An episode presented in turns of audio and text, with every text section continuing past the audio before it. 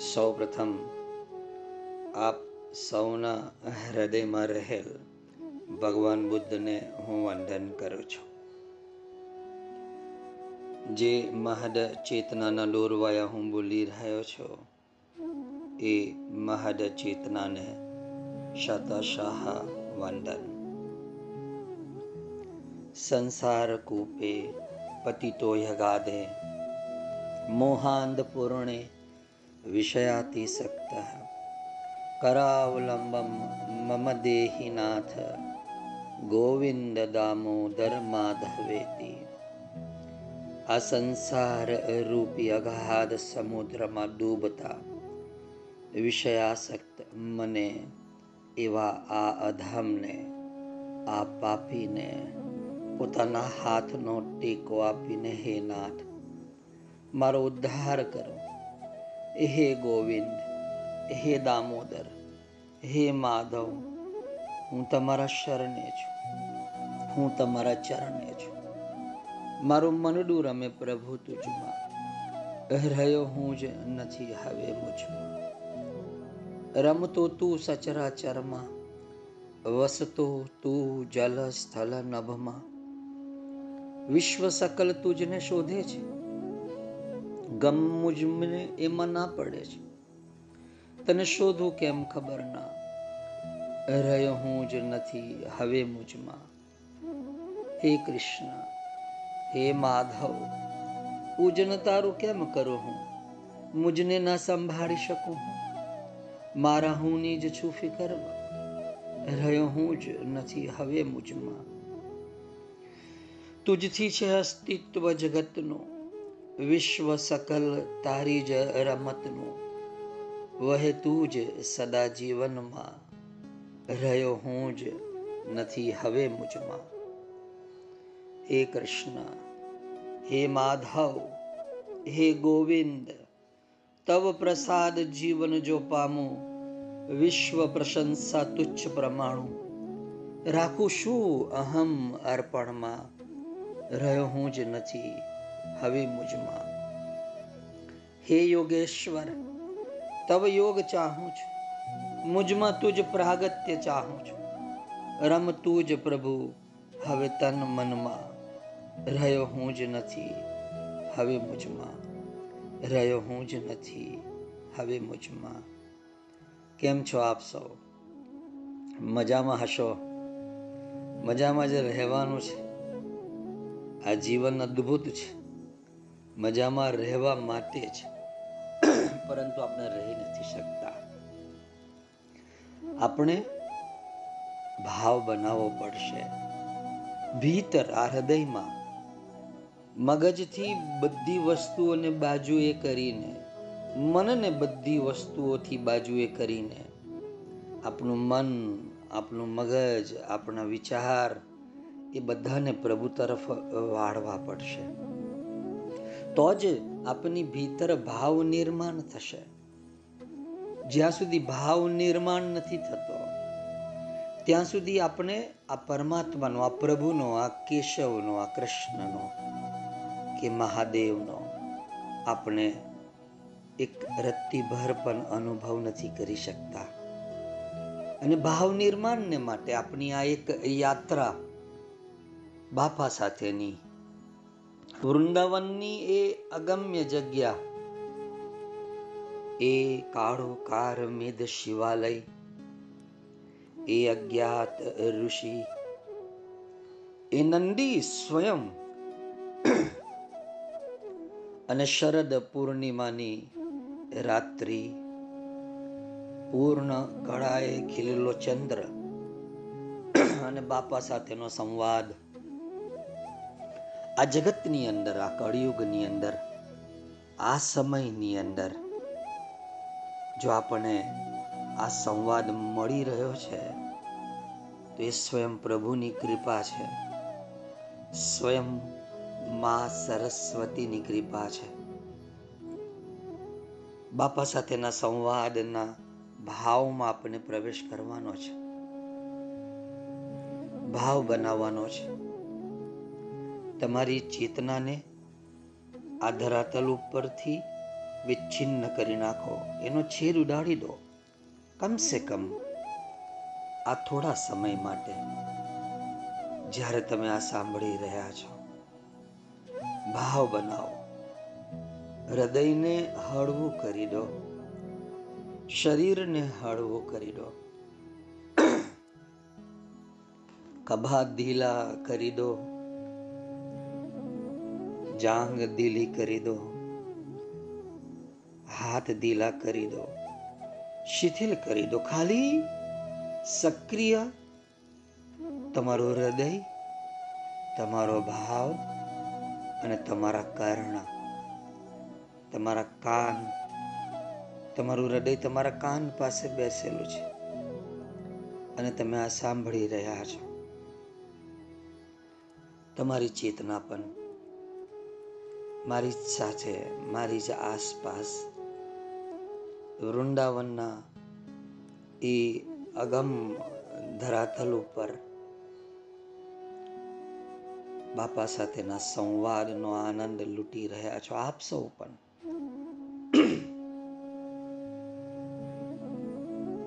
આપણે જ્યાંથી અટકેલા, ત્યાંથી જ શરૂઆત કરીએ કે પરમાત્માના દર્શન કેમ નથી થતા? પરસ્પર પરસ્પર દર્શનની સ્થિતિ કેમ નિર્માણ નથી પામતી? પ્રેમથી પ્રભુમાં જો એક તરંગ જાગી જતો હોય, તો એ તરંગ કેમ જાગતો નથી? કે પછી આપની પાસે પ્રેમની એ તીવ્રતા નથી? આપણે જ આપની ભીતર સભાનપણે જોવું જોઈએ કે આપની ભીતરે પ્રેમ છે કે નહીં.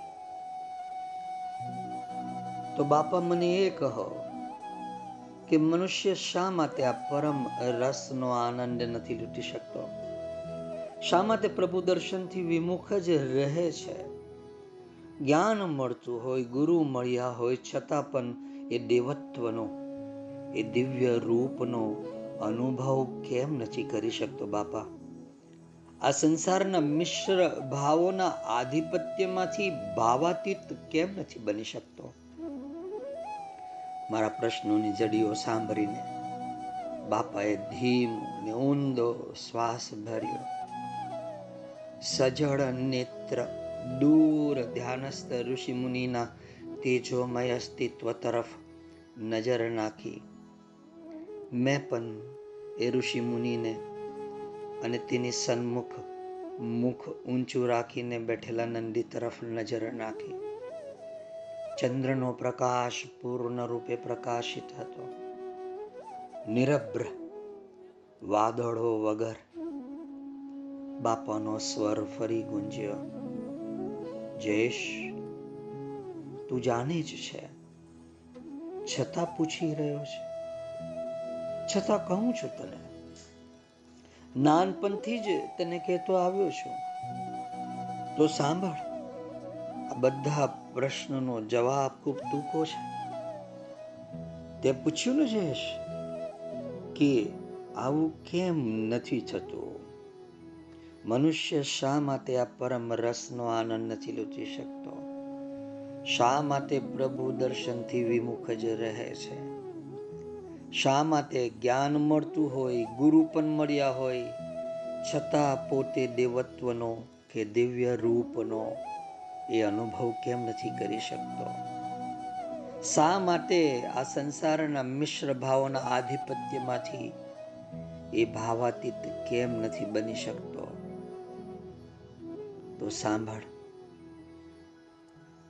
પ્રશ્નોનો, આ બધા જ પ્રશ્નોનો જવાબ ખૂબ ટૂંકો છે. જવાબ છે આવરણને કારણ. આવરણ ભંગ એ જ સાધના છે.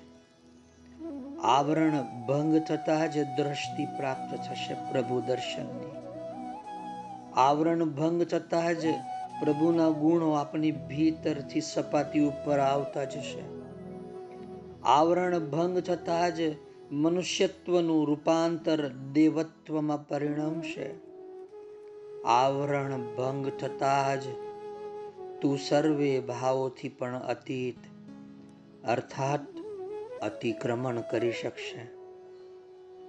પણ બાપા, આ આવરણ ભંગ કઈ રીતે કરી શકાય?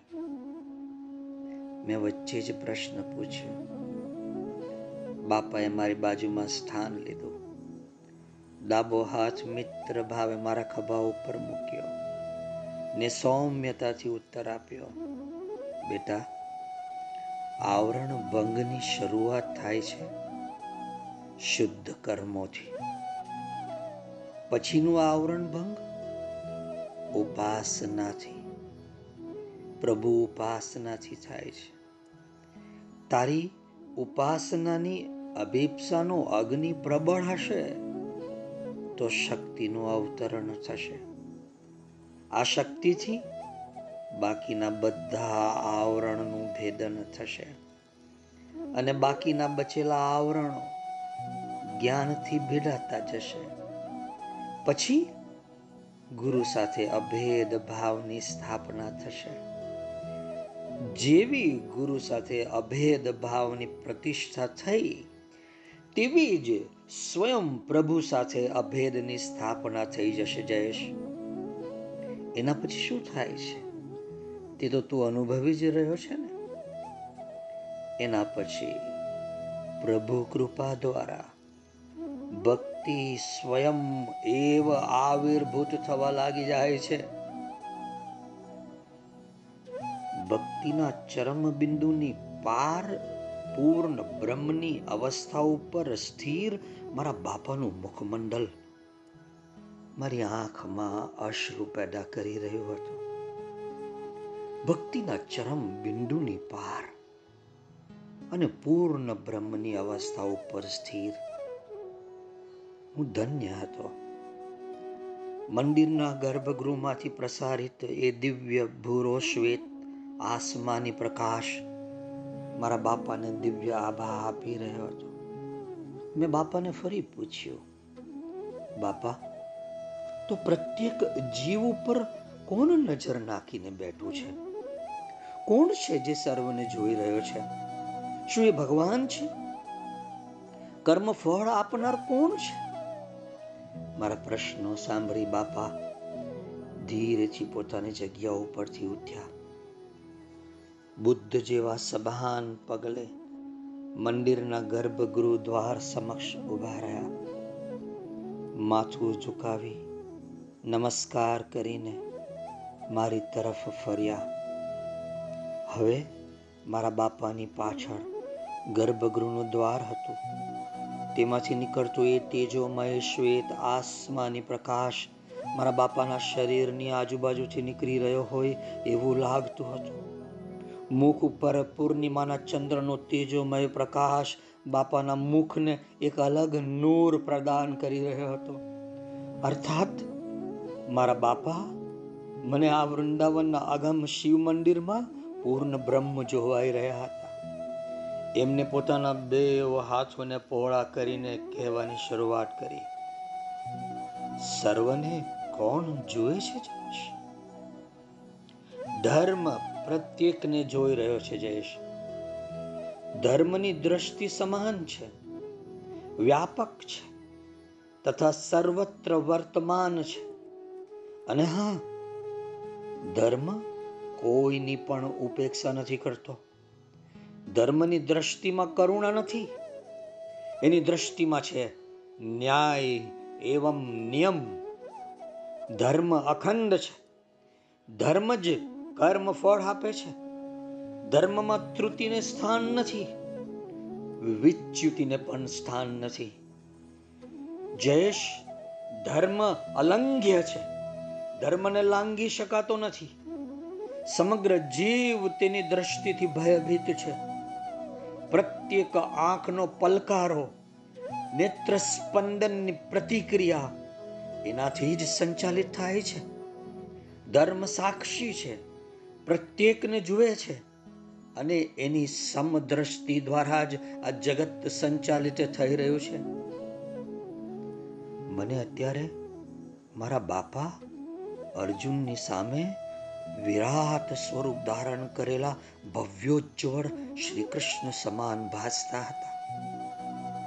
અતિ સૌમ્યતાથી બાપાએ નવું રહસ્યોદ્ઘાટન શરૂ કર્યું. જયેશ, મારી આ વાણીને તારા કણ કણમાં ઉતારી દેજે. તારા તમામ વહાલા અને વહાલીઓમાં પણ મેં તને શીખવાડેલ અદ્રશ્ય શક્તિપાતથી આ સત્યને તું ધરબી દેજે. સાંભળ સાંભળ જયેશ. જ્યાં પણ કરુણા દ્રષ્ટિનો સંચાર થઈ ચૂક્યો છે, ત્યાં ધર્મની સમદ્રષ્ટિ કાર્ય નથી કરતી. જ્યાં પણ જ્યાં પણ કરુણા દ્રષ્ટિનો સંચાર થઈ ચૂક્યો છે ત્યાં ધર્મની સમદ્રષ્ટિ કાર્ય નથી કરતી.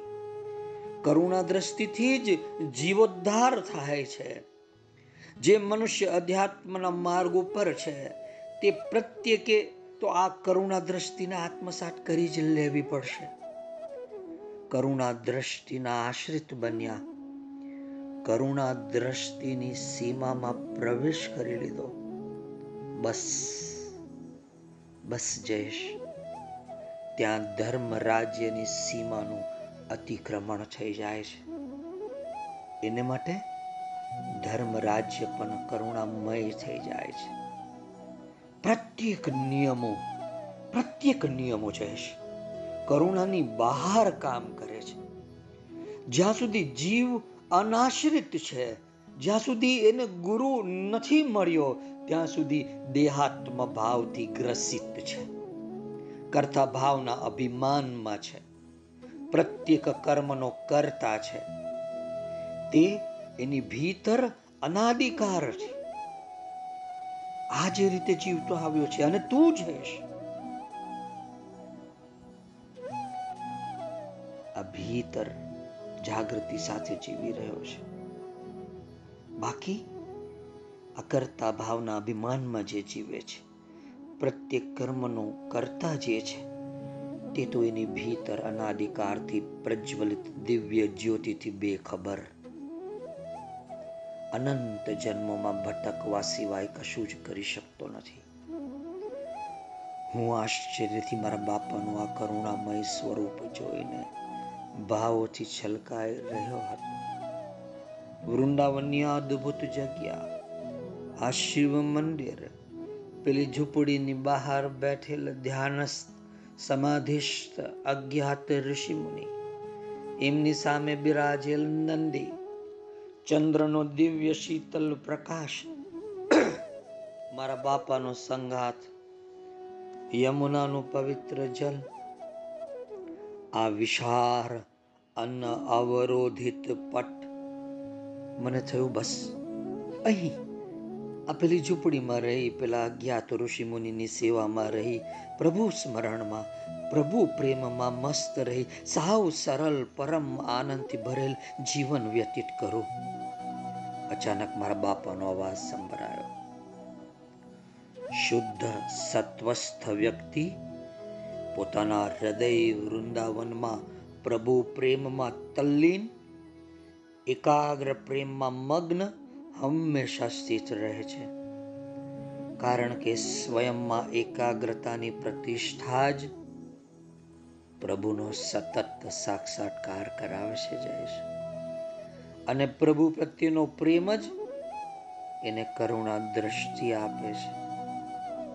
પ્રભુ પ્રેમ જ દિવ્ય દ્રષ્ટિ આપે છે. દિવ્ય ચક્ષુ આપે છે. દિવ્ય ચક્ષુ આ મર્ત્ય લોકની વસ્તુ નથી, જયેશ. આ દિવ્ય જ્યોતિમાં સમગ્ર દિવ્ય ધામો મગ્ન રહે છે.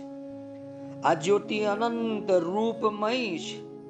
દરેક પ્રકારની જ્યોતિની પૃષ્ઠભૂમિમાં બેકગ્રાઉન્ડમાં આ જ જ્યોતિની કાર્યકારિતા વિદ્યમાન રહે છે. તેથી જ તો શ્રી કૃષ્ણ સ્વયં કહે છે જ્યોતિષામ અભી તત જ્યોતિસ્તમસઃ પરમ ઉચ્યતે જ્ઞાનમ જ્ઞેયમ જ્ઞાનગમ્યમ હૃદય સર્વસ્ય વિસ્થિતમ જયેશ આ દિવ્ય જ્યોતિ સ્વયં પ્રભુથી અભિન્ન છે બિલકુલ પણ જુદી નથી અશુદ્ધ દિવ્ય જ્યોતિ માટે અલગ અલગ ભગવાનોના પણ કોઈ ભેદ નથી તું જે ભગવાન સાથે તારા પ્રેમ ભર્યા હૃદય જોડાયો છે આ જ્યોતિ એ ભગવાનના સામ્રાજ્યનું પ્રકાશન કરે છે। તું કૃષ્ણ સાથે જોડાયો છે. તું મહાદેવ સાથે જોડાયો છે. ચાર મહાશક્તિ સાથે જોડાયો છે. તારી પ્રિય યોગીની શક્તિ સાથે જોડાયેલો છે. એટલે આ તમામ પોતાના સામ્રાજ્યને તારી સન્મુખ પ્રકાશિત કરી રહ્યા છે. આ વિશુદ્ધ જ્યોતિને લીધે જ એ ભગવાનના લોકમાં પ્રવેશ અધિકાર પ્રાપ્ત થાય છે. જેને પણ જેને પણ જઈશ આ દિવ્ય વ્યાપક જ્ઞાનમય જ્યોતિનું અનુસંધાન પ્રાપ્ત થાય છે. એ એક દેવલોકથી અન્ય દેવલોકમાં આવાગમન કરી શકવા માટે સમર્થ હોય છે. એટલું જ નહીં. એની ભીતર રહેલ હૃદયસ્થ પૃષ્ઠભૂમિસ્થ શુદ્ધ સત્વના અનુસંધાન પ્રાપ્ત થવાથી દેવલોકથી અતીત દેવલોકથી અતીત ચેતનાના બીજા આયામોમાં સ્થાનોમાં પણ આવવા જવાનું સંભવ છે આટલું કહીને મારા બાપાએ ફરી પેલા અજ્ઞાત ઋષિમુનિ તરફ નજર નાખી મારું ધ્યાન પણ ત્યાં ગયું નંદી હજી પણ ધૂણી ધખાવીને એ અજ્ઞાત ઋષિમુનિ સન્મુખ સ્વયં ઋષિની જેમ બિરાજમાન હતો. ચંદ્રનો પ્રકાશ અને નીરવ રાત્રિ. દૂર યમુનાનો પ્રવાહ અને શીતલ હવાનો સ્પર્શ. શિવ મંદિરની ઉર્જાનો સ્પર્શ અને બાપાનો સંગાથ. ભીતરથી મારો પ્રાણ તરત જ પોકારી ઉઠ્યો. છે છે છે કોઈ ધણીનો પણ ધણી માથે બેઠો છે, જેની એક અવિરત શાશ્વત લીલા ચલાયમાન છે, જેના આપણે સૌ દિવ્ય ભાગ છીએ, અને આ અનુભવ તો બુદ્ધિની પારનો છે, સ્વયં પ્રભુની કૃપાનો છે, સ્વયં ભગવાનના સ્પર્શનો છે. તો જ આ સત્ય સ્વરૂપ દ્રષ્ટિગોચર થઈ રહ્યું છે, જે ચર્મચક્ષુથી કદાપી સંભવ નથી. ભગવાનની આ અપાર કૃપા અને બાપાનો આ પ્રભુ જેવો શાશ્વતી પ્રેમ અનુભવીને મારા ગાલ ઉપર પ્રેમ ભર્યા ઉના ઉના અશ્રુ સરી પડ્યા. બાપાના સભાન અસ્તિત્વે જાણે મારા આંસુઓની નોંધ લીધી. એમની આંખો મારી તરફ મંડાય અને એ આંખો જ જાણે પસવારતી, બુચકારતી મૂંગી મૂંગી કહી રહી હોય. કે કૃષ્ણ પ્રેમમાં તારું રસ તરબોળ અસ્તિત્વ આંખોમાંથી રાધા બનીને બહાર ડળી રહ્યું છે.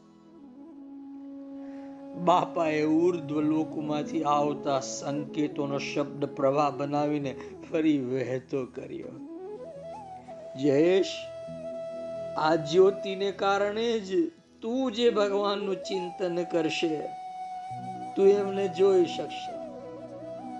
કૃષ્ણ જેવા હળવા, રહસ્યમય સ્મિત સાથે એમને કહ્યું, જયેશ, કૃષ્ણના દર્શન કરવાની ઈચ્છાનો ઉદય થયો.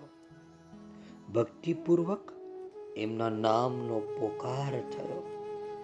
જગતમાંથી પાછી ફરી ચૂકેલી એકાગ્રતા એમનામાં સ્થાપિત થઈ.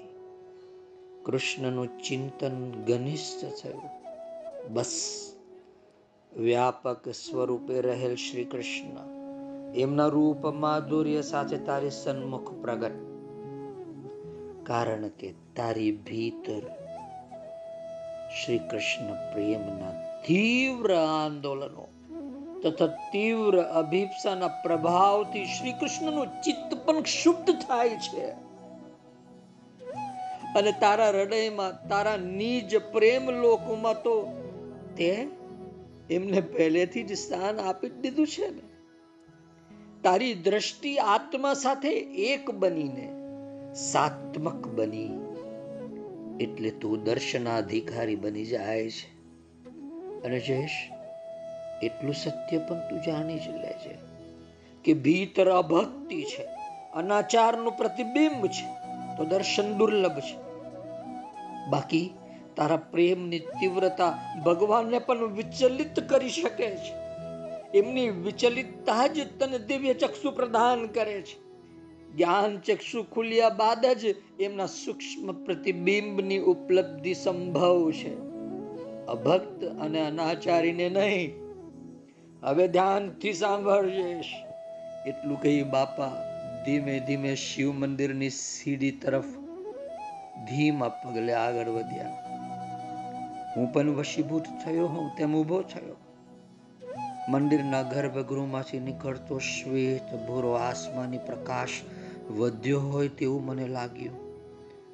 બાપા, મંદિરની ઉતરવાની સીડીના પહેલે પગથિયે પહોંચ્યા અને જમનો હાથ ધીમેથી ઊંચો કરી પેલા જ્ઞાત ધ્યાનસ્થ ઋષિમુનિ તરફ આંગળી ચીંધી બોલ્યા પેલા ઋષિમુનિ તને ખેંચી રહ્યા છે ને? તું જાણવા માંગે છે ને? કોણ છે તેઓ? શ્રી કૃષ્ણ જીવન કાળમાં ચૈતન્ય વિકાસની જે ઉજળી રેખાઓ અંકિત થયેલી છે, તે તમામ રેખાઓમાં તું, હું તથા તને જેટલા શ્રદ્ધા સહિત તારી વાણીને સત્ય વાણી જ સમજીને સાંભળી રહ્યા છે તે તમામ સમાવિષ્ટ છે. ચૈતન્ય વિકાસની જે ઉજરી રેખાઓ અંકિત થયેલી છે તેની ભીતર. તેથી જ તેઓની ચેતના પણ આ અજ્ઞાત ધ્યાનસ્થ સમાધિસ્થ ઋષિ મુનિના આંગણે આવી ચૂકી છે. હું મંત્રમુગ્ધ બની કોઈક અદ્રશ્ય પરંતુ પરમ શાંતિયુક્ત આનંદના ભાવે બાપાને સાંભળી રહ્યો હતો. મંદિરની ફર્શ ઉપર જોવાયેલો પેલો સર્પ હવે જોવાતો ન હતો. મંદિરના ગર્ભગૃહનો પ્રકાશ વધતો જતો હતો. બાપા મંદિરના તમામ પગથિયા ઉતરી ચૂક્યા હતા ને પેલા અજ્ઞાત ઋષિ મુનિ તરફ મુખ કરીને ઊભા રહ્યા હતા. મારા બાપાની આંખોમાં અશ્રુઓને હું ચંદ્ર પ્રકાશમાં સ્પષ્ટપણે જોઈ શકતો હતો. હજી પેલા અજ્ઞાત ઋષિ મુનિ અને શિવ મંદિર વચ્ચે સો સવાસો ફૂટનું અંતર હતું. મારા હૃદયના ધબકારાનો અવાજ પણ હું સાંભળી શકતો હતો. એની સાથે સાથે મારા બાપાનો અવાજ પણ સંભળાયો. અમે હવે મંદિર પાસે નીચે ઊભા હતા. જયેશ, નાનપણથી જ તને જીવન સિદ્ધિઓના શિખરો ચડવાનું હું તને શીખવાડતો રહ્યો હતો. જીવનની નાની મોટી ઘટનાઓ સાથે હું વૈદિક યૌગિક પરિભાષા અને પારંપારિક સાધનાઓના આવરણો ભેદીને તેના મૂળ તત્વ સુધીની ઓળખ તને મરી શકે. તેની નાની મોટી સમજણ આપતો રહ્યો હતો. અને તું માધવ મહાદેવ સમીપ પહોંચી શકે તેથી જ એક ઝાટકે તને ભૌતિક જગતથી મેં કાપી નાખ્યો હતો. અને મારા એ કૃત્યને તું આજે ગૌરવ ભેર સ્વીકારે છે. તેનો મને બેહદ આનંદ છે. અને કદાચ એટલે જ તું આ ભૌતિકતાની હદની પાર તારી ચેતનાનો વિહાર કરી શકે છે. અધ્યાત્મ જગતની ક્ષિતિજને એટલે જ તો તું ભેદી શક્યો છે. એટલે જ સમય અને સ્થળને ભેદીને મારા પદ ધ્વનિની સાથે સાથે પેલા અજ્ઞાત ઋષિ મુનિના પદ ધ્વનિ પણ તે સાંભળ્યા છે. હું અવાક હતો. મેં એ અજ્ઞાત ઋષિ મુનિના પદ ધ્વનિ સાંભળ્યા છે. હા, એ એ ઋષિ મુનિ, કૃષ્ણ પ્રેમ પ્રાણનો સનાતન ગુંજાર છે જયેશ. મારા બાપાનો સ્વર થોડો ઊંચો થયો. એની સાથે મારી ઉત્સુકતા પણ ઉપર ઉઠી ગઈ હતી. બાપા, બુદ્ધ સમાન ધીરા પગલે પેલા ઋષિમુનિ તરફ આગળ વધી રહ્યા હતા. શિવ મંદિરના ગર્ભગૃહમાંથી વછુતતા શ્વેત ભૂરાસમાની પ્રકાશ પુંજે હું અને બાપા જ્યાં બેઠા હતા. તે મંદિરના ગર્ભગૃહની બહારના ભાગને સંપૂર્ણપણે પ્રકાશમય ધોતમાં પલતી નાખ્યું હતું. હું થોડી વાર માટે મારા બાપાને જો ને થોડી વાર પાછળ મંદિરમાં વધતા શ્વેત ભૂરા આસમાની પ્રકાશ પૂંજને જો ને થોડી વાર પેલા અજ્ઞાત ઋષિ મુનિ તરફ મારી આંખો દોડતી મારા પ્રાણને લઈને દિવ્યતાની, પરમ પવિત્રતાની, વિભિન્ન રાગ રાગણીઓનો બજતો ઝીનો સૂર મારા અંતઃસ્થલે મને એકત્વના ભાવમાં રસ તરબોર કરી રહ્યો હતો. મારા અંતઃસ્થલમાં અચાનક કૃષ્ણ તીવ્રપણે સ્મૃત થયા. શ્રી રાધાજી પ્રસ્ફુત થયા. મીરા, નરસિંહ, સુરદાસ શ્રી શ્રી લીલાશુક બિલ્વ મંગલ શ્રી ચૈતન્ય મહાપ્રભુ શ્રી રૂપ ગોસ્વામી શ્રી સનાતન ગોસ્વામી શ્રી રઘુનાથ ભટ્ટ ગોસ્વામી શ્રી જીવ ગોસ્વામી શ્રી ગોપાલ ભટ્ટ ગોસ્વામી શ્રી રઘુદાસ દાસ ગોસ્વામી તીવ્રપણે પ્રકાશમય બની મારી ભીતર પ્રગટ થયા કોઈક પરમ શાશ્વત જ્યોતિની જેમ પ્રગટ થયા એ આપણા આત્મબંધુઓ જેઓ પોતે આપણે પોતાના જીવનને વધુ સુંદર અને સાર્થક કેમ કરી શકીએ તે દર્શાવતા દીવાઓ છે. જે હાલના આકાર સ્ત્રોતમાં તરી રહ્યા છે. જેઓના ભાવની ભીતર, ભાવની ઓળખ હું અવારનવાર તમને આપતો જ રહ્યો છું ને, જાગો છો ને?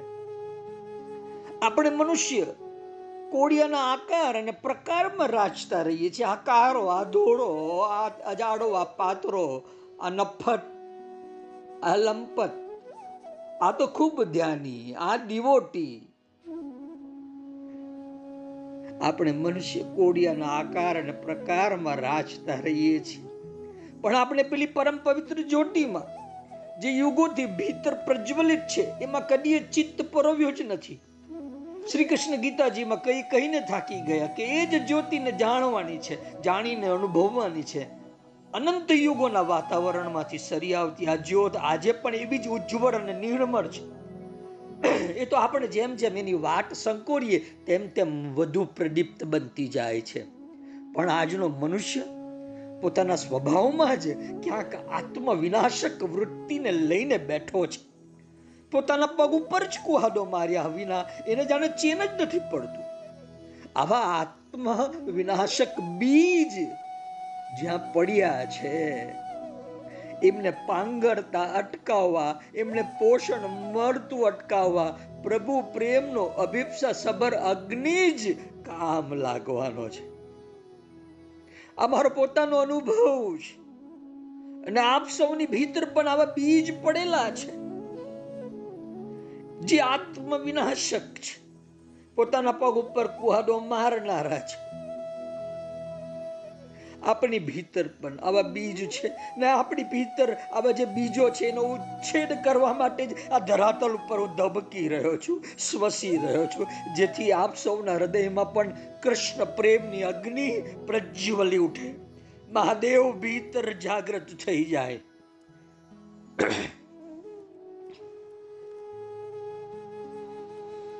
મારું હૃદય પરમ કૃપારો, મારા અતિ પ્રિય શ્રી કૃષ્ણની કૃપાથી, મહાદેવના હૃદયમાંથી મારા માટે પ્રવાહિત થતા તીવ્ર પ્રેમના આંદોલનોથી પરમ સંતોષના ભાવથી સભર પરમ શાંતિનો અનુભવ કરતો હતો.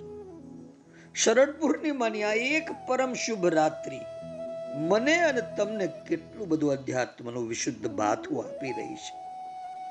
હજી પણ આ રાત્રિ પૂર્ણ કળાએ ખીલેલી જ હતી.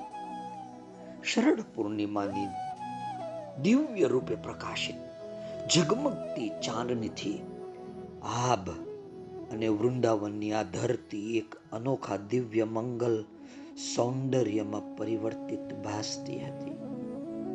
એમાં વળી સુશોભિત કારાકાર મિદ પથ્થરોનું એ જૂનું પુરાણું શિવાલય. એના ગર્ભગૃહથી વછૂટતો એ શ્વેત ભૂરા આસમાની રંગનો પ્રકાશ પુંજ દૂર સામે ઝૂંપડીના ઓટલે બેઠેલી અજ્ઞાત ધ્યાનસ્થ સમાધિસ્થ ઋષિ મુનિ. જેઓની તરફ હું અને બાપા ધીમે ધીમે આગળ વધી રહ્યા હતા. મને અહીં સુધી દોરી લાવનારી નંદી જાને સર્વત્ર, સર્વમાં ચાંદની સ્વરૂપ મારા વાલા શ્રી કૃષ્ણનું, મારા પ્રિય મહાદેવનું દર્શન મને થઈ રહ્યું હતું. શરદ પૂર્ણિમાના ચંદ્ર તરફ જોઈને મને મારા વહાલા શ્રી કૃષ્ણના ગીતાજીમાં કહેલા શબ્દો પડઘાવા લાગ્યા. નક્ષત્ર નામ અહમ શશી, નક્ષત્રોમાં હું જ ચંદ્ર છું. આજે અત્યારે એ જ ચંદ્રની ઝલમલ ચાંદીના ચાંદનીના પ્રકાશથી હું પ્રફુલ્લિત હતો. મારી આસપાસની સમગ્ર પ્રકૃતિ પ્રફુલ્લિત હતી.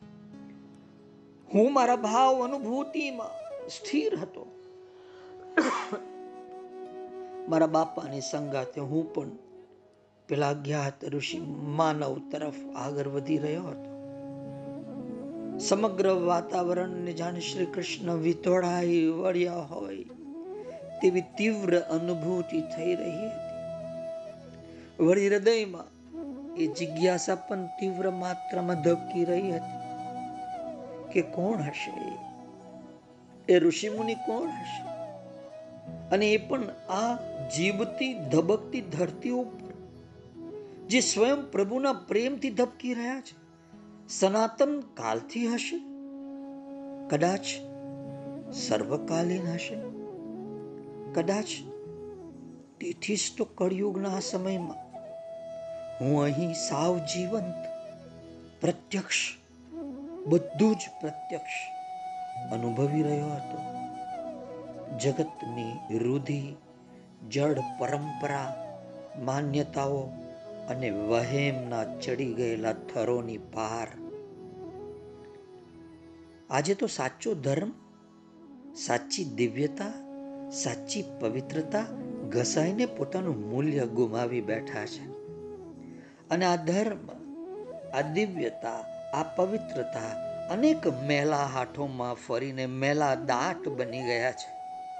મારો કૃષ્ણ તો મને એમ કહે છે કે જે તારે કરવું હોય તો એક જ કામ કર. આ સર્વને, આતમના તેજથી સિંચીને ફરીથી ચમકતા કરી દે. ધર્મને ચમકાવી દે. દિવ્યતાને આત્મસાત કરીને દિવ્ય જીવનને ચમકાવી દે. પવિત્રતાને ચમકાવી દે. માનવ અને મારી વચ્ચે એક સેતુ સાંધી દે, એક સેતુ બાંધી દે. એક એવો પુલ જેના ઉપરથી જેને પણ મારી સમીપ આવવું હોય જયેશ, એ તમામ આવી શકે. જયેશ, છોડ બધું કૃષ્ણ બોલ્યા. તું સ્વયં પુલ બની જા. જયેશ, તું જ એ સેતુ બની જા. પછી જે પણ તારા જેવા સેતુના સંપર્કમાં આવશે. એ તમામના અહંકારના રાજસી વાઘાઓ ઉતરી જશે. જંગલી તમોગુણ ઘટી જશે અને ભીતર મારા માટેનો પ્રેમ સોળે કરાએ ખીલી ઉઠશે જયેશ. હા જયેશ, તારી વાત સો પ્રતિશત સાચી છે. મારા બાપાનો સ્વર મારા કાને ગુંજ્યો. હા જયેશ બસ. ધર્મને, દિવ્યતાને, પવિત્રતાને, અધ્યાત્મને, આત્મના તેજથી સિંચવાની તાકીદે જરૂર છે. સિંચીને તેને ચમકતા કરવાની જરૂર છે. મારા બાપા સામેવાળાના મનની વાત અચૂક જાણી લે છે, એનું આ જીવંત પ્રમાણ હતું. અમે શિવાલયથી થોડે દૂર અને પેલા અજ્ઞાત ઋષિથી હજી ખાસા દૂર હતા. બાપા, બુદ્ધ જેવી સભાનતાથી ધૈર્યપૂર્ણ ધીમા ડગલે આગળ વધતા બોલ્યા. પેલા ઋષિમુનિ શ્રી કૃષ્ણ પ્રેમના જે ઉજળા પગલા મૂકી ગયા છે, મારે તને તેની સ્મૃતિ તાજી કરાવવી છે. મારે તને એ યાત્રાનો ભાગીદાર બનાવવો છે જયેશ. જે યાત્રા એ ઋષિ મુનિએ કરી છે. એમ કહીને બાપાએ સામે દૂર પેલા અજ્ઞાત ઋષિ મુનિ તરફ આંગળી ચીંધી. બાપાનો શબ્દ પ્રવાહ આગળ ચાલ્યો. જયેશ, આ ભારતીય સંસ્કૃતિના ગોમુખની ગંગોત્રીની સાથે સાથે હુગલીના ગંદા પાણી જ્યાં ગંગાને મેલી બનાવે છે. એવા યુગમાં પણ પરમ વિશુદ્ધ પ્રેમના મૂળની સ્વચ્છ સર્વાની વહેતી રાખનારા એ સંત, એ ઋષિ મુનિ એ આજે જોવાય છે તને સામે. શ્રી કૃષ્ણ પ્રેમી, એ રાધા પ્રેમી, એ ગોપી પ્રેમીનો સ્પર્શ મારે તને કરાવવો છે. બાપાના શબ્દો સાંભળીને મારી ભીતર કંપારી વ્યાપી ગઈ. હૃદય એક મોટું ડુસકું ભરી દીધું. મારી આંખોમાંથી અચાનક આંસુઓનો ધોધ વહી નીકળ્યો. મારા પગ ભૂમિ ઉપર જડાઈ ગયા. શ્વાસ થંભી ગયા. મારી આંખો એ અજ્ઞાત ઋષિ મુનિ ઉપર જડાઈ ગઈ. એ શ્રી કૃષ્ણ પ્રેમી, એ રાધા પ્રેમી એ ગોપી પ્રેમીનો સ્પર્શ કરાવો છે બાપાએ મને. મને આટલે દૂરથી પણ નંદીની પ્રેમ અશ્રુથી તરલ થયેલી. ચમકતી મોતી આંખો જોવાય જ્યારે એને જોરથી માથું ફેરવીને અમારી તરફ જોયું. જાણે એ નંદી પણ અમારી અંતર બહારની બધી બાબતોની જાણકાર હોય ને એવું લાગ્યું. એ રીતે નંદીએ મારી સામે જોયું. મને આટલા દૂરથી પણ નંદીની પ્રેમ અશ્રુથી તરલ થયેલી. ચમકતી મોટી મોટી આંખો જોવાય. નંદીની ગળાની ગુગરીઓના રણકારથી વાતાવરણ ગુંજી ઉઠ્યું મારી ભીતરની પ્રાણ શક્તિ દ્વારા મારો પ્રાણ અગ્નિ ભભૂકી છે. વ્યાસે અને નારદે વહેતી કરેલી પ્રેમ ધારાના જળ જેમ સૂરદાસ અને મીરામાં વહે છે. એ જ પ્રેમ ધારાનું વિશાળ મોજું મારા અસ્તિત્વ ઉપર, મારા સમગ્ર અસ્તિત્વ ઉપર ફરી વળ્યું. જે પ્રભુ પ્રેમનું પૂર કદી ઓસર્યું નથી, એ પ્રેમ પૂરે મને વિહવર કરી નાખ્યો.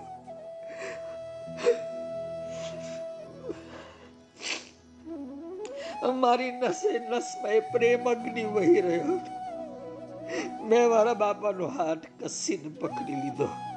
અને જેમ ઇલેક્ટ્રિક કરંટ સ્પર્શ થવાથી ઝાટકો લગાવી જાય, એમ મારો સ્પર્શ બાપાને છતાં જ, મારા બાપાની આંખોમાં પણ એ જ પ્રેમાશ્રુ વહેવા લાગે. મને, હું તથા બાપાની આ અભેદ લાગણી સ્પર્શી રહી એ દીર્ઘ તપ કરનારા તપસ્વી, ધ્યાનસ્થ, સમાધિસ્થ ઋષિ, તપસ્વી કોણ છે? જેનો સ્પર્શ મારા બાપા મને કરાવવા માંગે છે.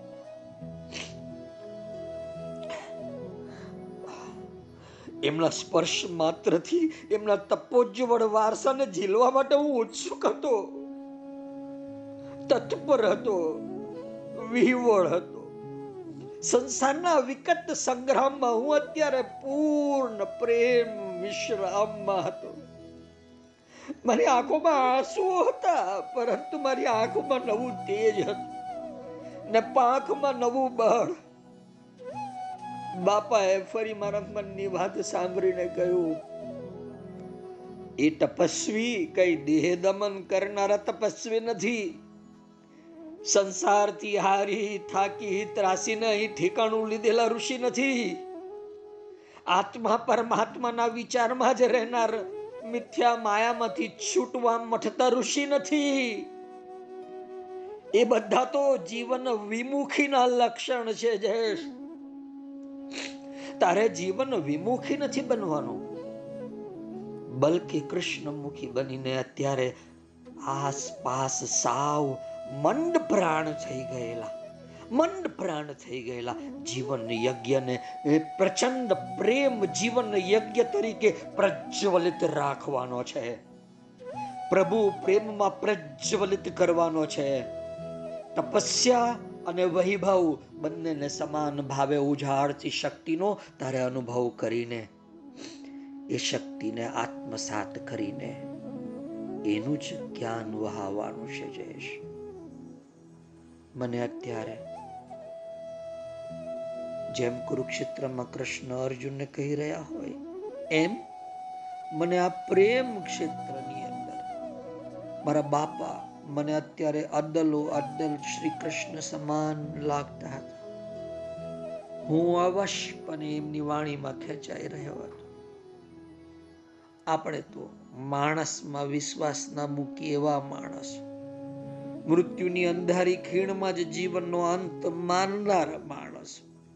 માણસને આપણા જેવા જ ટૂંકા ગજથી માપનારા માણસો. એમને મારા બાપા જેવા ઋષિ મુનિ કહેતા હોય ને કે શૃણવંતુ વિશ્વે અમૃતસ્ય પુત્ર સમસ્ત વિશ્વમાં વસનારા અમૃતના પુત્રો. સાંભળો, એ તમામને અમૃતના પુત્રો કહીને સંબોધે છે. મનુષ્યમાં એને એવું તે શું જોયું? અને આ વાણીનો જેને જેને જવાબ આપ્યો છે, તે તે મનુષ્યને પોતાનામાં શું દેખાયું? મીરાને પોતાનામાં શું દેખાયું? સૂરદાસને પોતાનામાં શું દેખાયું? કબીરને શું દેખાયું? નરસિંહને શું દેખાયું પોતાનામાં? શ્રી ચૈતન્ય મહાપ્રભુને, રામકૃષ્ણને પોતાનામાં શું દેખાયું? જેમણે મુક્ત પ્રાણ જૈત મુક્ત પ્રાણનો જયત્વની કરીને પ્રભુ પ્રેમના દ્વાર ઉગાડી નાખી મને આ માનવ પ્રાણના પ્રભુ પ્રેમનો સનાતન ગુંજાર સંભળાય છે, શું તમને નથી સંભળાતો? આ પ્રેમની વિભિન્ન રાગણીઓના એકત્વનો સતત ને ઝીનો સૂર જે વાગી રહ્યો છે, એ મને સ્પષ્ટ સંભળાય છે. તો શું તમને નથી સંભળાતું? આનંદ ભણીના આ એમના પદધ્વનિ ચૈતન્ય મહાપ્રભુના મીરાના મને સ્પષ્ટ સંભળાય છે શું તમને નથી સંભળાતું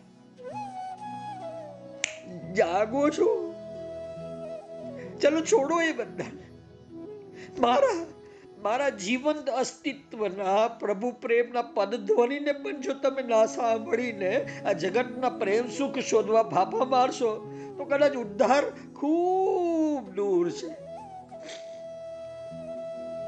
પારંપરિક સાધનાઓના આવરણો ભેદવા માટે ગતિબદ્ધ થવું પડશે. મૂળભૂત ક્રાંતિને અભિવ્યક્ત કરવી પડશે. એનો આરંભ ક્યાં ને અંત ક્યાં, કોણ કહી શકે? પ્રાગ ઐતિહાસિક વશિષ્ઠાશ્રમ માંડીને ગઈકાલના રમણાશ્રમ સુધી એના પ્રશાંત કિરણો ફેલાયેલા છે. અને એ જ કિરણો તમારા બધાના હૃદય સુધી પણ પહોંચી રહ્યા છે. હું પહોંચાડી રહ્યો છું એ કિરણોને, છતાં જીવન અંધકારમાં હોય, અસંભવ છે. જાગો છો ને? નૃત્ય ગીત વાદનનું આનંદ, ધામ, રચતા, પરમ સત્યને જો તમે સમજશો નહીં, તમારા ફેફસામાં આ પ્રેમ, પ્રાણવાયુ પૂરશો નહીં. તો આ મર્ત્ય ધરા ઉપર કડી પણ અમૃત કળશ દોડાવવાનો નથી. આ પ્રભુ પ્રેમના આનંદ ધામ પ્રતિ, એ પ્રેમ મધુર સામ્રાજ્ય પ્રતિ આંતરિક ઉદયન ભરવું પડશે. આત્મખોજ, આત્મજ્ઞાન અને આત્મબોધ આ ત્રણેય શિખર ઉપર આરોહણ કરવું પડશે. હા, એક વાત ખૂબ જ અગત્યની છે અને મહત્વની પણ છે. અને એ કે આ ઉદ્દયન આ ઉદાનનો આધાર તો પોતિકા પ્રાણના બળ ઉપર જ છે ભાઈ. તમારા પ્રાણનું બળ કેટલું છે? એની ઉપર આ ઉદાહરણનો આધાર છે. આ અતિ દિવ્ય ધરાતલ ઉપર છે. મારી ભીતર તો એમ જ પ્રાર્થના જાગે છે કે તમારો, તમારા સર્વેનો ગરુડ પ્રાણ જાગે. જયેશ, જાગશે જાગશે જયેશ, હું જાણું છું. તારી પ્રેમ કરુણાને બાપાનો સ્વર ફરી ગુંજાયમાન થયો. મારું અસ્તિત્વ ફરી એ અલૌકિક સ્થાન ઉપર એકાગ્ર થયું. વાતાવરણની વધી ગયેલી ઠંડકની સામે મારા બાપાનો સંગ અને એમની વાણી મને ઉષ્માથી ભરી રહી હતી. એમને શરૂઆત કરી ખરો સાધક. એના આધ્યાત્મિક વિકાસથી ચિંતિત હોય, વ્યથિત હોય અને કંઈક રસ્તો કાઢવો જોઈએ એમ માનતો હોય, તો તેને પોતાના અસ્તિત્વને ઘડતા મૂળ તત્વો ફંડામેન્ટલ્સ ભણી પાછું વળીને જોવું પડશે. પોતાનું મન કઈ રીતે કામ કરે છે? કેવી રીતે વળાંક લે છે? તેને માટે નિર્ણાયક ગણી શકાય એવા બળો કયા કયા છે? તેની તપાસ કરવી પડશે. પોતાને સ્વાર્થ અને ભૌતિક સુખોના કીચડમાંથી ઉગારી લેવો પડશે. પોતાની ભીતર સમગ્રતા પ્રત્યે પ્રેમને જાગૃત કરવો પડશે. તેને ચાલુ પ્રવાહમાં તણાવવાની કે પરંપરાને માથે ચડાવવાની સાફ ના પાડતા શીખવું પડશે જયેશ.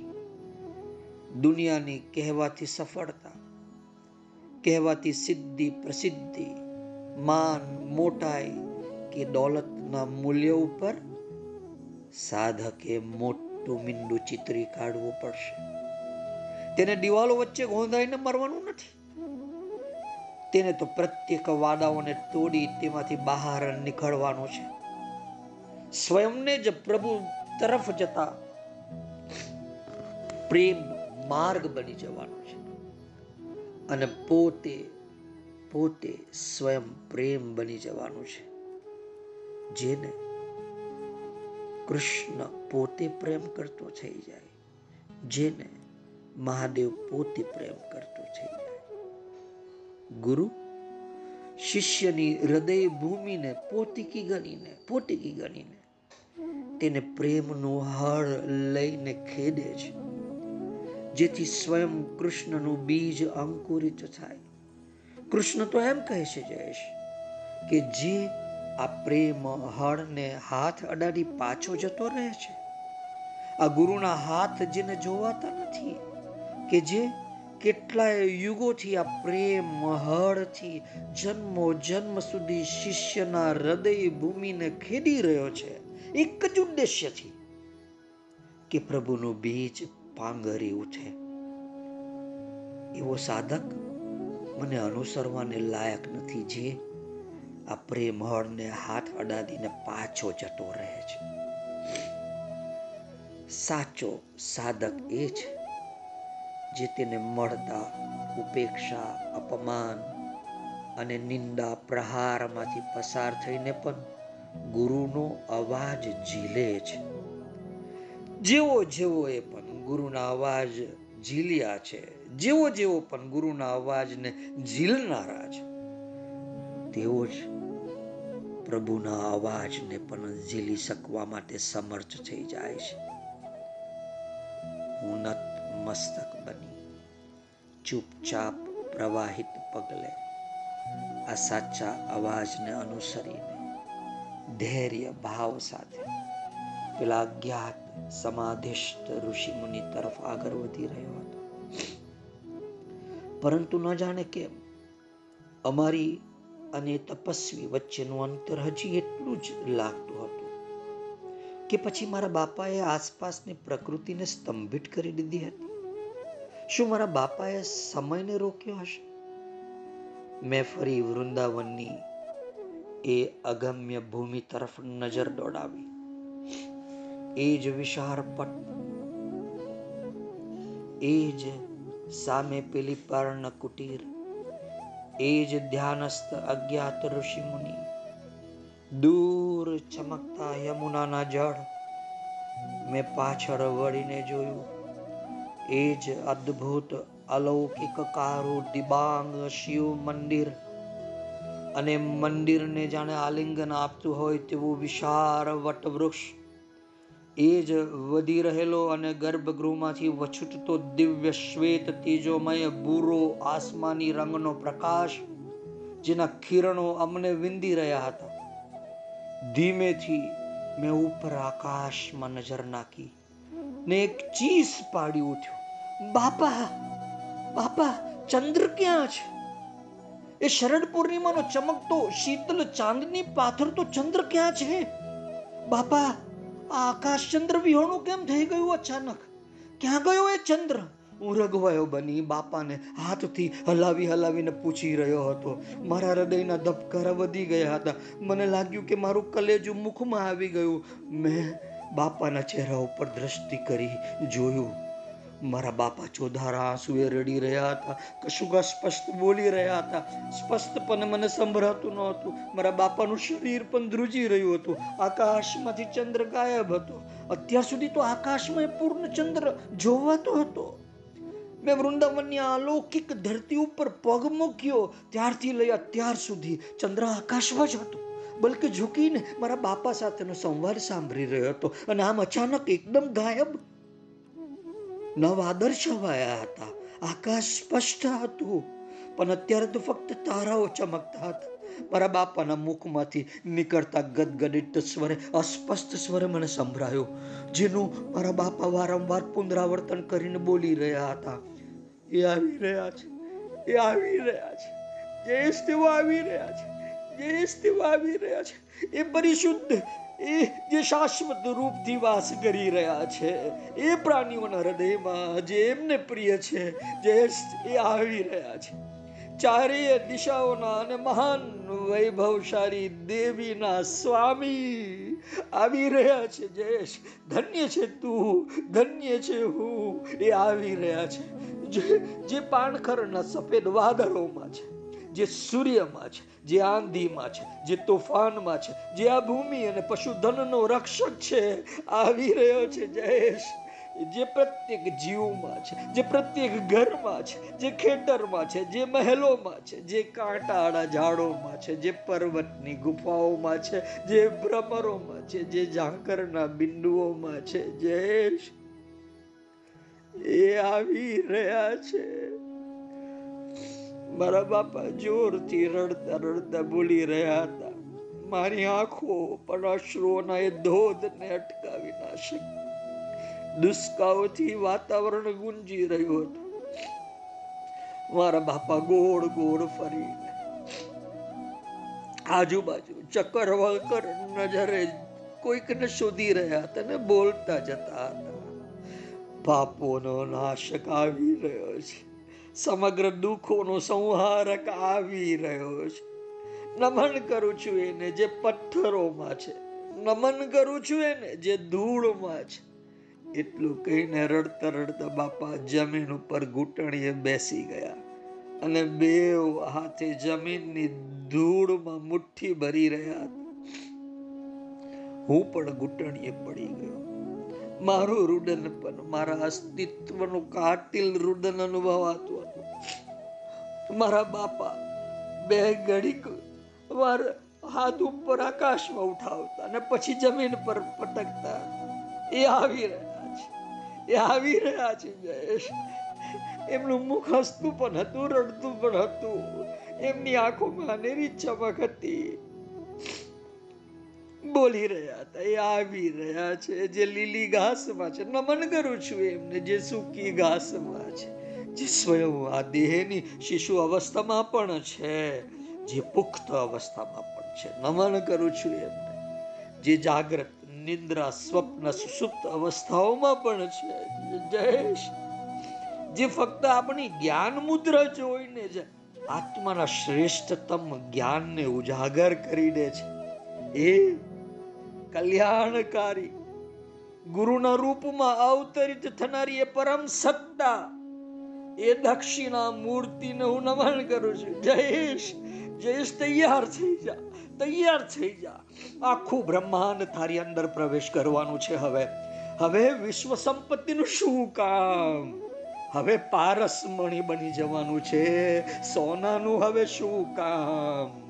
હવે સ્વયં કામધેનુ બની જવાનું છે. બીજી ગાયોની શી આવશ્યકતા? મારા બાપા. ની આ વિહવર્તા ભરી વાણી રૂડન સાથે નીકળતી ગદ ગદવાની મારા હૃદય ઉપર કટારની જેમ આર પાર નીકળી રહી હતી. હું હજી પણ રગવાયો બનીને આકાશમાંથી અચાનક ગાયબ થઈ ગયેલ ચંદ્રને શોધતો હતો. મારા બાપાની રુદન મિશ્રિત ગદગદ વાણી ચાલુ જ હતી. જયેશ, વાક સિદ્ધિ પ્રાપ્ત થાય કે મનોરથ સિદ્ધિ પ્રાપ્ત થાય કે ભાવ આવક ઉપર કાબુ પ્રાપ્ત કરી લે. પણ આ પલ નથી આવવાની, જયેશ. તૈયાર થઈ જા. એ આવી રહ્યા છે. આ પલ માટે તો દેવતાઓ તરસે છે. હજારો વર્ષ તપશ્ચર્યા કરતા સિદ્ધ યોગીઓ તરસે છે.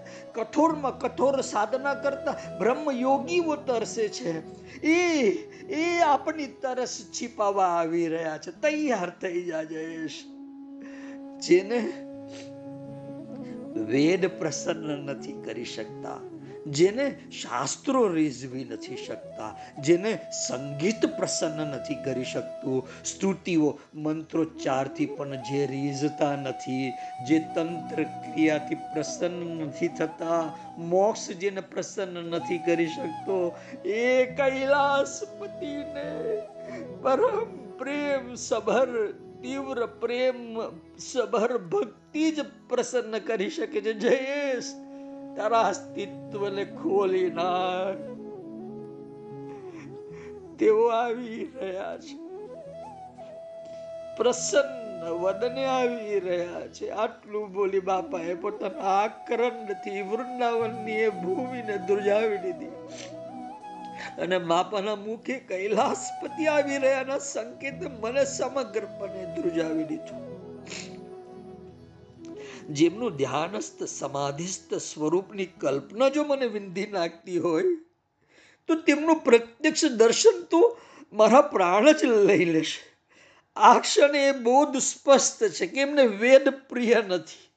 જો વેદ પ્રિય હોય તો બ્રહ્માનો શિરચ્છેદ શા માટે કરે? એમને મુક્તિ પ્રિય નથી. જો મુક્તિ પ્રિય હોત, તો જન્મ મરણના ચક્રમાં શા માટે ફસાવે? એમને તો પ્રેમ પ્રિય છે. પ્રેમ સબર ભક્તિ પ્રિય છે. જો તેઓ ભક્તિનિષ્ઠ વાઘને કૈલાસ લઈ ગયા તો તો હું તો માનવ છું ને તૈયાર છું. કૈલાસપતિની સાથે સાથે કૈલાસ જવા માટે. હવે એમની કૃપાથી જે બોધ ભીતર નિશ્ચિત થઈ ચૂક્યું છે. તો પછી કેવર બાહ્ય વાઘાદંબર પોકર વાણી વિલાસનો શું અર્થ? જ્યાં સુધી મેનનો, મનનો મેલ ધોવાય નહીં, ત્યાં સુધી વેદ, ઉપનિષદો વાંચવાનો શું અર્થ? શાસ્ત્રાર્થના સિદ્ધાંતોમાં પારંગત થવાથી શું લાભ? એક જ માર્ગ છે, પરમ પ્રેમનો માર્ગ. સદાચાર સાથે પ્રેમ સબર ભક્તિનો માર્ગ. મારા બાપાના સ્વરે મારી ભીતરના પ્રેમ ભાવને વધુ પ્રબળ કરી દીધો. મારા બાપા જમીન ઉપર ઘૂંટણીએ પડીને શિવ મંદિર તરફ મુખ કરીને અશ્રુઓ વહેતી આંખે કહી રહ્યા હતા, ઓ મારા મુખ, ઓ મારું હૃદય, ધ્યાન રાખજે તું એ પ્રભુનું સ્તુતિગાન કરે, જે વ્યાગ ચર્મ પહેરીને સ્મશાનમાં નૃત્ય કરે છે, જે મૃત્યુમાં ને મુક્તિમાં ઉપસ્થિત છે, જે હરિયા ભર્યા ખેતરોમાં ને તીરાદો પડેલી બંજર ભૂમિમાં ઉપસ્થિત છે. જે વૃક્ષોમાં ને ઘાસમાં ઉપસ્થિત છે. ઓ મારા મુખ, તું એ પ્રભુની સ્તુતિ કર, જે પોતે ધ્વનિ પણ છે ને પ્રતિધ્વનિ પણ છે. જે દલદલમાં છે ને નદી તળાવમાં ઉપસ્થિત છે. જે કૂવામાં છે ને ખાદામાં પણ ઉપસ્થિત છે. ઓ મારા મુખ, ઓ મારા હૃદય, તું એ કૈલાસપતિની સ્તુતિ કર, જે વર્ષામાં પણ છે અને દુકાળમાં પણ ઉપસ્થિત છે. જે શાંત વાતાવરણમાં પણ છે. ને પ્રખર ઝંઝાવાટ તોફાનમાં પણ ઉપસ્થિત છે. ઓ મારા મુખ, તું એ મહાદેવની સ્તુતિ કર. ઓ મારા હાથ, એ પરમ ઉત્કૃષ્ટ, સર્વોપરી, અપૌરુષે સત્તાને પ્રણામ કરવા રસપરસ જોડી દો. જેના નીલકંઠ ગળામાં સર્પ વિચરાયેલો છે. જેમના ચરણોમાં સુગંધિત પુષ્પો વિખરાયેલા છે. મારા બાપાના આર્દ્ર સ્વરે ઉચ્ચારિત ભાવ મારા રુદનને વધારી રહ્યા હતા. અચાનક શાંત વાતાવરણમાં પવનના સુસ્વાતાઓના સરળ સરળ અવાજો અને અચાનક જ વૃંદાવનની આ ભૂમિ ઉપર ધૂળની ડમરીઓ ઉડવા લાગી.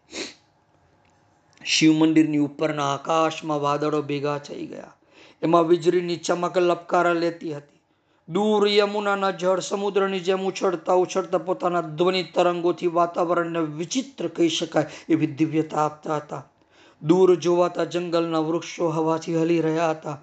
હું અને બાપા બંને ઘૂંટણીએ પડી શિવાલય તરફ મુખ રાખી અશ્રુ વહાવતા હતા. આકાશમાં તારાઓએ પોતાની ચમક વધારી દીધી હતી. સમગ્ર નિશ્ચલ વાતાવરણ ચલિત થઈને કૈલાસપતિના સ્વાગતમાં પોતાની તૈયારી દર્શાવતા હતા. સમગ્ર પંચ મહાભૂત એ પંચભૂતોના અધિપતિના આગમનના સ્વાગત માટે થનગનતા હતા.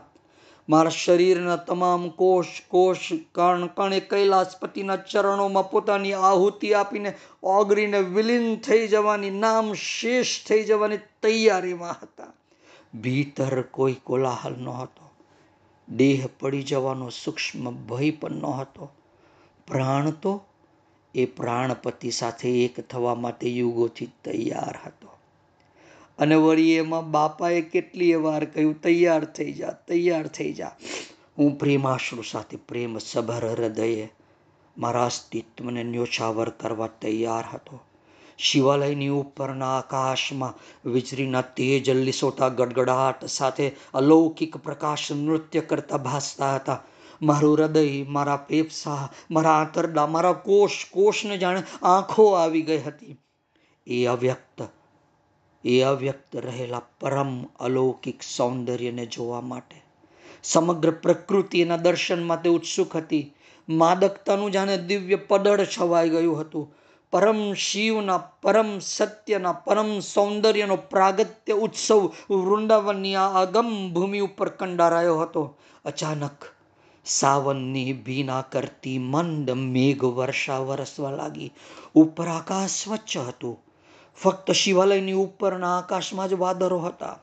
જ્ઞાનેન્દ્રિયને ઉન્મત્ત કરતી ધરતીની મહેક અચાનક અનંત પુષ્પોની સુવાસથી એ વૃંદાવનનો ખૂણો પરમ રસ વૃંદાવન બની પોતાની દિવ્યતાને પ્રગટ કરતો હતો. ભીતર ભાવ સમાધિ એ પોતાનો પગ પેસારો કરી દીધો હતો. અસતની નશ્વરતા નાશ પામી ચૂકી હતી. અચિતનો અંધકાર દૂર થઈ ગયો હતો. ઉજ્જવળ પ્રેમ ભાવ પ્રબર બની ચૂક્યો હતો. અસ્તિત્વ એ પરમ અનંતના ચરણોમાં નત થવા ઉત્કટ હતું. આકાશે નીલી આભા પકડી લીધી. નીલાકાશનો વેશ ધારણ કરી લીધો. દૂર યમુનાના નીરે નીલી ઝાય પકડી લીધી. સમસ્ત વનના વૃક્ષો અને આસપાસની સમગ્ર પ્રકૃતિએ સઘન નીલીમાં ધારણ કરી લીધી. સઘરું નીલ વર્ણોને ધારણ કરી રહ્યું હતું. મારા બાપાનું મુખ બંધ આંખોથી અશ્રુ વહાવતું મુખ પણ નીલવર્ણી ભાસી રહ્યું હતું. નીલવર્ણ બની ચૂકેલું પ્રભુ પ્રેમ ભાવ મુગ્ધ ચિત્ત તત્પર હતું. સ્વયં પ્રભુના શાશ્વત ભવન તરીકે પોતાને સ્થાપિત કરવા માટે. પક્ષીઓ કંથોના ઉલ્લસિત સ્વરે વૈવિધ્ય ભર્યા ગીતોથી એ કૈલાસપતિને સટકારવા તત્પર હતા. એ પરમ વિરક્ત વિશ્વનાથ ચંદ્રમૌલીના દર્શન માટે સમગ્ર અસ્તિત્વ પ્યાસુ, અતિ પ્યાસુ બની ચૂક્યું હતું. એક જોરદાર તીવ્ર વીજળીનો ચમકારો થયો. બરાબર શિવાલયના પગથિયા પાસે. એની જ સાથે નંદીની ભયંકર તીવ્ર ચીસ સંભળાઈ. મેં પાછળ દ્રષ્ટિ કરી. સમગ્ર વાતાવરણમાં નંદીના ઘરાની ગુગરી અને ઘંટનો ધ્વનિ ગુંજી ઉઠ્યો.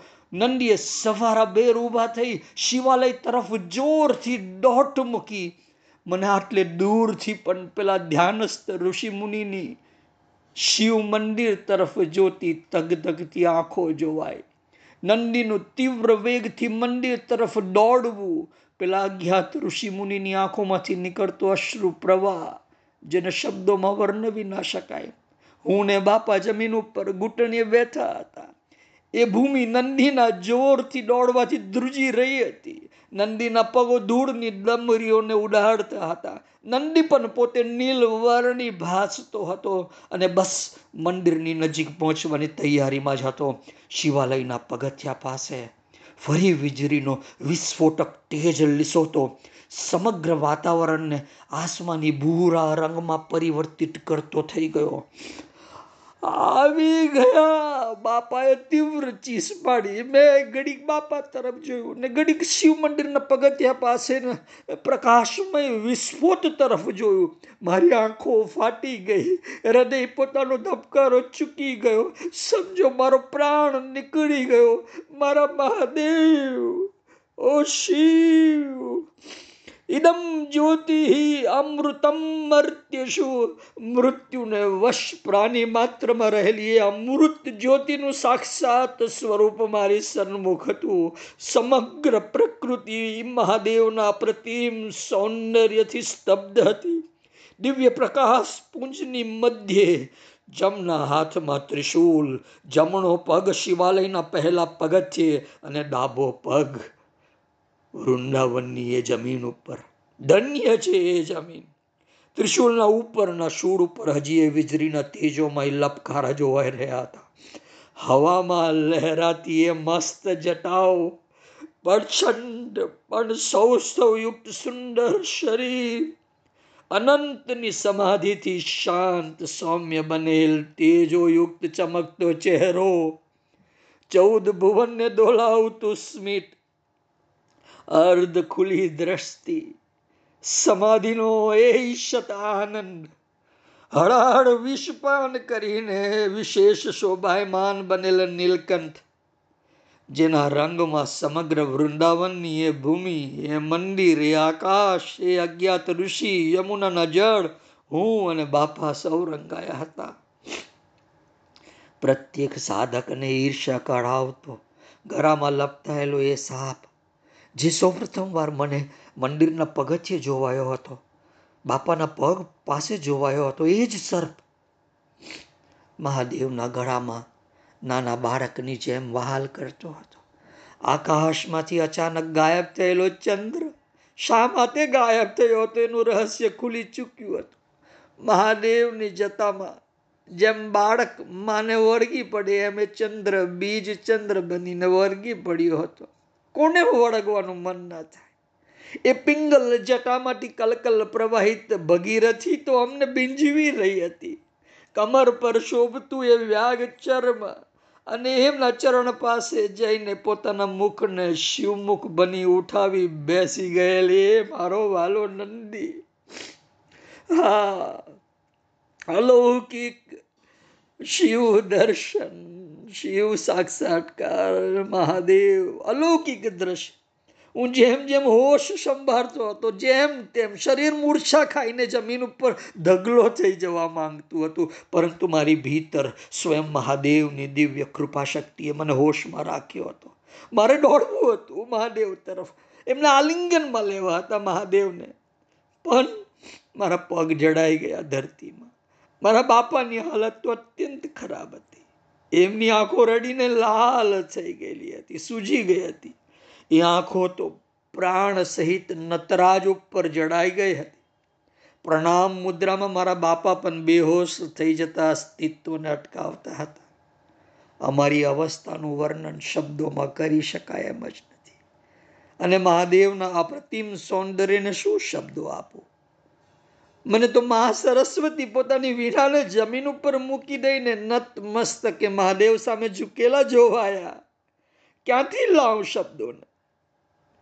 મારે તો હું જે પ્રત્યક્ષ જોઈને જે અનુભવી રહ્યો હતો એને શબ્દબદ્ધ કરવું હતું, પણ સ્વયં મા શારદાએ પોતાની વીણા મૂકી દીધી.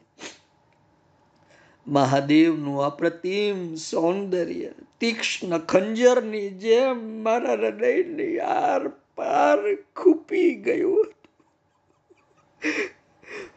મહાદેવના અનંત ઐશ્વર્ય અને સૌંદર્યને તારક જડિત આકાશ પર નિહાળી રહ્યું હતું. અને કોને પોતાના સર્જકને જોવાનું ન ગમે? મા શારદાની વીણા શાંત બની ગઈ છે.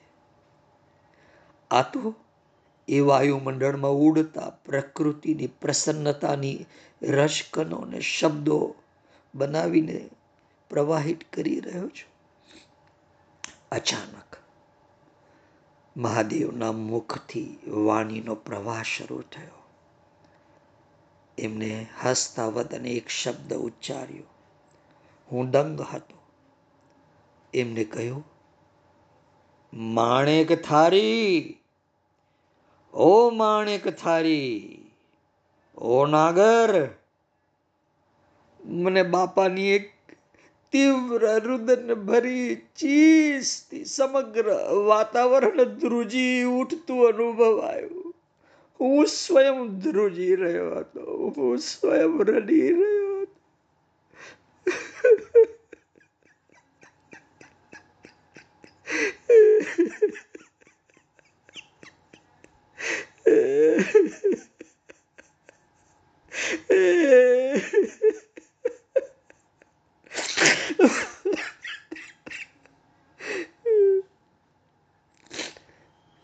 મારા શબ્દોને વિરામ આપું છું જબરજસ્તીથી